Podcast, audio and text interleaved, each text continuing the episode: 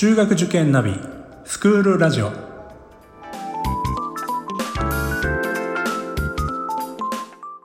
スクールナビゲーターののびるです。この番組は中学受験を目指すご家庭に学校の先生からの生の声や受験に役立つ情報をお届けするラジオです。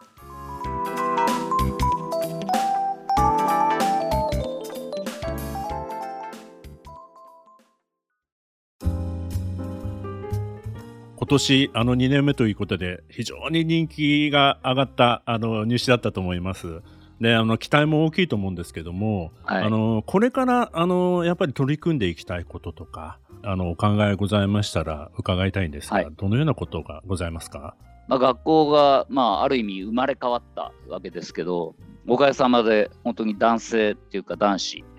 えー、たくさん受けてくれまして入学生も4割が男子と。えー、私たち実はこの共学にする前にですね結構その女子校が共学になった学校をいくつも見に行ったんですね。えー、我々のコンセプトはもう最初から結構決まっていたんですけどその方法論っていうんでしょうか成功させるなんかないかなと思って、えー、探しに行くっていうか都内を中心に行きましたけどまあでもおかげさまで本当にあの男性がちゃんと入ってくれましたんでねそういう意味では、あの、訴え方って言いますか、まあ、候補室の皆さんが、あの、こういう学校ですよって言って歩くわけですけど、まあ、それがうまく伝わったのかなと思って、本当にありがたく思っております。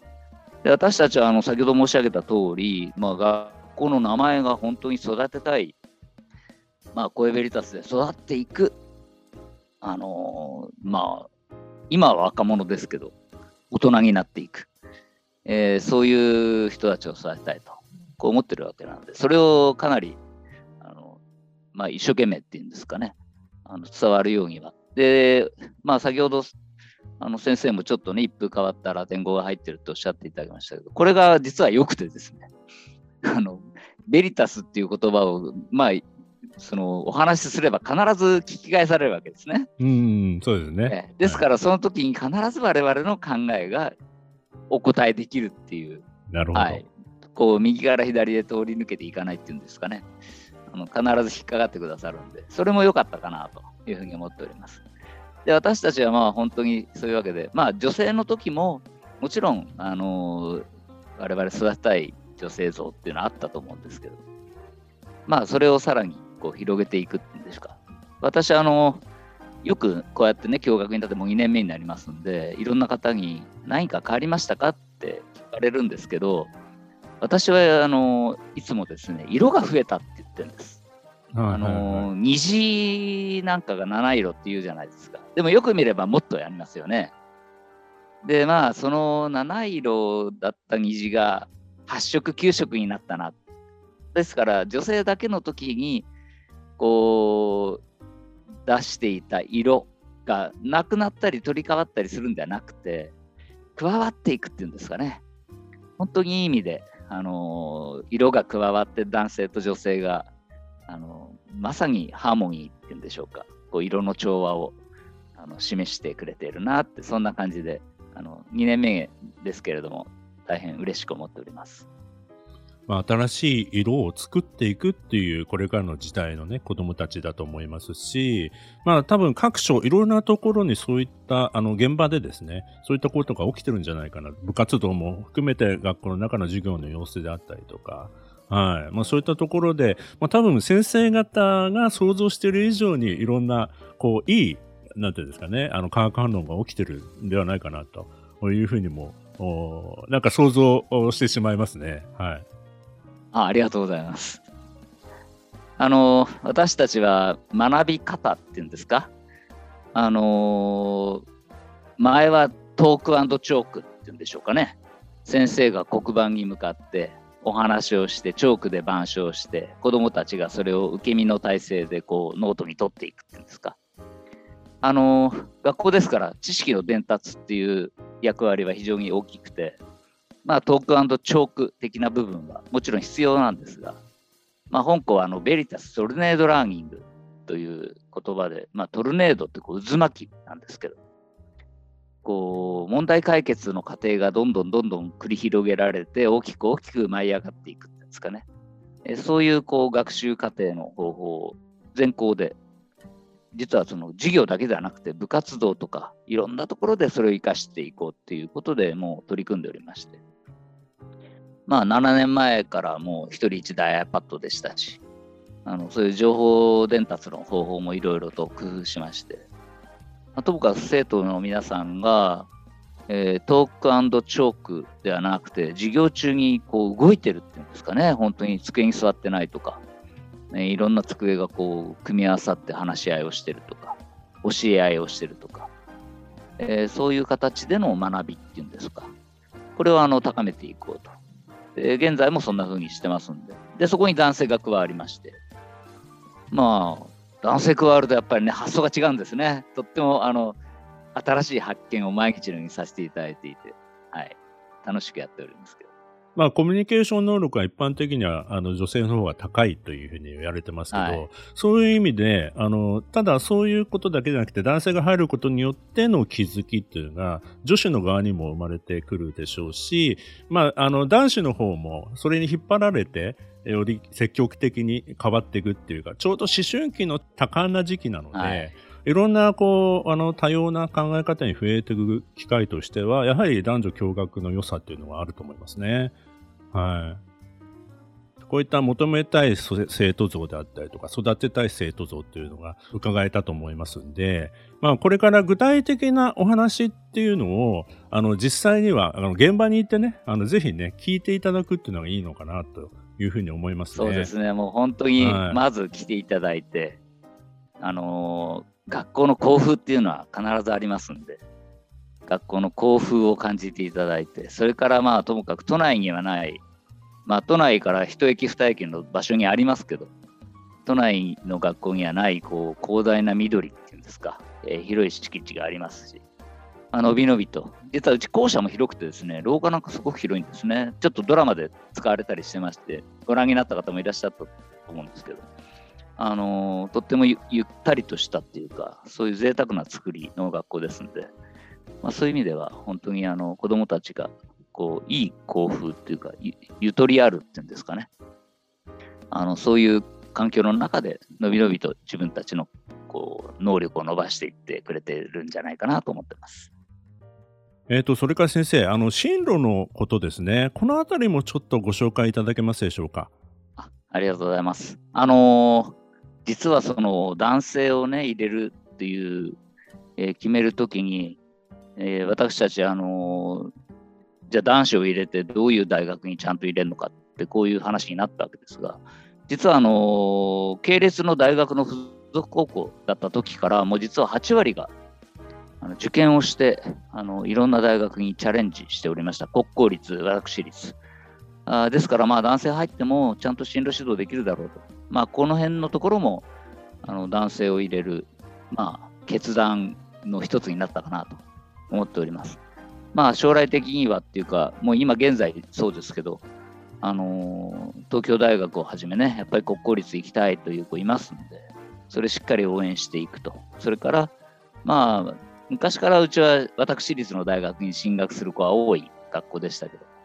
まあ、早慶上理 G マーチなんて言いますけど、まあそういうところにね、皆さん行きたいと願って、えー、勉強してますんで、えー、そんな生徒さんをしっかりと授業と、それから実は放課後にも放課後スクールがありますんで、えー、我々、そういうところでしっかり面倒を見ていって、あの合言葉でですね、よくスポーツ選手がえー、疲れを明日に残さないなんて言って、その日のうちにマッサージしたりとか、冷やしたりとかやりますけれども、はい、私たちは学びをその日、次の日に持ち越さないと。なるほど。ともかく学校でね、全部その日のことを終わらせていく。えー、部活もありますんでね、えー、お家に帰ったらどうぞ、ご飯を食べてお風呂に入ってお休みなさいと。えー、学校で7時まで実習ルームがあって、メンターさん、えー、あのサポートしてくださる大学生の先生方がえー、チームで約1週間40人ぐらいのチームが毎毎日毎日9人ぐらいであの来てくださって文系理系、え、国立私立合わせていろんなカテゴリーの、えー、先生方がね来てくださってますんでそこでしっかりとその日分かんなかったことはもう分かるようにして帰る。えー、これは合言葉にやってますんで、まあ、そういう点でもあのしっかりとした進路を確保していきたいなと、こんなふうに思っております。あの先生、そういう意味では、キャリア教育も重要ですよね。はい。どのようなあの形で今取り組まれていることがございますか？中学1年生からですね、6年間のそのキャリアの学習プログラムはもうできておりまして、まあ、ともかく中学校入ったら、まずその大人の社会を知るっていうんでしょうかね。職業研究、えー、身近な我々教員のこととか、それから保護者でいろんな職業の方いますね。お医者さんとか弁護士さんとか、そういう方と、それから実は本校はクラスに、クラスごとに新聞を取ってるんです。マイクラ、全クラスが。その新聞はですね、私があの一面は絶対晴れと、教室に新聞コーナーっていう掲示のコーナーを作って、その日届いた新聞の一面をそこに貼りなさいと。こういうことで、一面あの、中学校1年生入るとね、一面に書いてあること分かんない。その言葉円安、円高とかね、分かんないんですね。でもいいと言って、ともかくあの習うより慣れろじゃないですけど、そんな感じで、まあ、新聞も取ったりとか、そうやって学校の方で社会を覗く窓っていうんですかね、そういうのを作ってあげて、それをどんどん広げてあげて、高校3年生になったら、自分の進路にふさわしい卒業研究ができるような、えー、そんな仕組みを6年間のプログラムで作っております。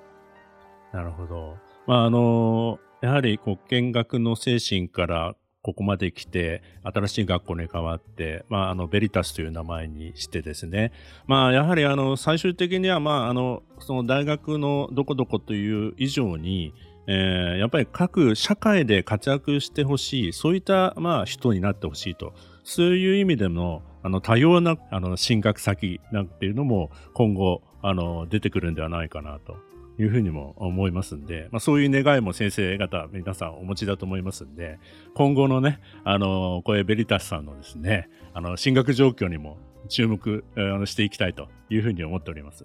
そうですね。この間、あの、保護者会の時にですね、あの、留学説明会っていうのも、希望者に、はい、えー、将来海外のね、大学で学びたいっていう、そういう思いがある人を、あの、紹介するから、いろんなその海外大学の話をするので、どうぞ集まってくださいって言ったら、すごい数の方が関心があってですね、すやっぱりその、我々もその別になんか東大に行かなきゃいけないとか、総研に行かなきゃいけないとか、そういう思いは全くなくて、生徒たちが本当に自分たちで生きていきたい、活躍していけるだろうと思うとか、そこで働いてみたいとかっていう、その将来の姿の一歩手前としての大学選びっていうんですかね。あのそういうのをしっかりしてほしいなと思ってますんで、まあ、本当に単なる大学紹介ではなくて、まあ、本当に世の中を紹介しながら、あの子どもたちに進路選択をしてもらうと、こんなあの学校の仕組みにしております。はい、ありがとうございます。今回はまあ初回ということで、校長先生にお話を伺いましたけども、あの、できれば他の先生や、あの、可能であれば生徒さんにもね、あの、ご出演いただいて、ぜひ。あの、はい。あの、女の子、男の子、両方ともね、出ていただいたりして、お話伺えたらな、なんて今感じております。ありがとうございます。はい、あの、はい、説明会等がありますんで、その時には必ず、あの、生徒たちがどんなことやってるかっていうのを、あの来校して、まあ、入学しようかなって考えてくださってる皆さんにあの紹介をしてます。そこには男性も女性も必ずいますんで、あのー、本当に生徒の様子が伝わるんじゃないかなというふうに思います。ホームページですとね、ちょっとあのー、まあ部分的な紹介って言いますか、そんな感じになってしまうんで、やっぱり来ていただくのが一番いいかなと思います。わかりました、ありがとうございます。それでは先生、最後にですね、この番組を聞いていただいている、えー、リスナーの方に向けてメッセージをいただけたらと思います。はい。えー、コエベルタス、あの、教学になって2年目の若い学校ですけれども、まあ、我々教員はいつも、あのー、上からの目線ではなくてね、一緒に走ろう、伴走者。えー、先だってパラリンピックがありましたけど、あの時にあの長距離ランナーの手を、目の見えない長距離ランナーの手を引いて一緒に走ってる伴走者がいましたけど、ああいうイメージですね。我々は上からなんかものを言うとか、そういうことではなくて、やっぱり学校はあの生徒のための学校ですから、我々はその脇役としてね、しっかり生徒たちを支えていきたいと、えー、こんなスタンスで学校づくりをしております。えー、ぜひね、そういう校風をあのご覧いただければと、こんなふうに思っております。はい、ありがとうございました。えー、今回は公営ベリタス中学校高等学校の川波校長先生にお越しいただきました。先生ありがとうございました。ありがとうございました。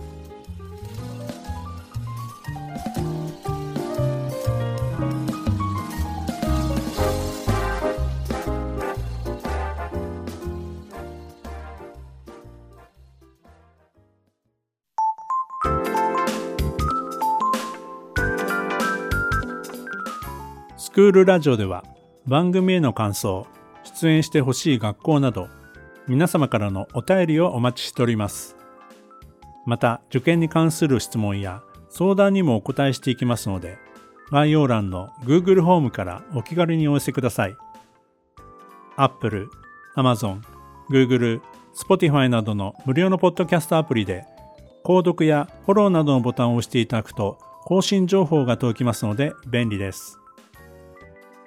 それでは次回もスクールラジオでお会いしましょう。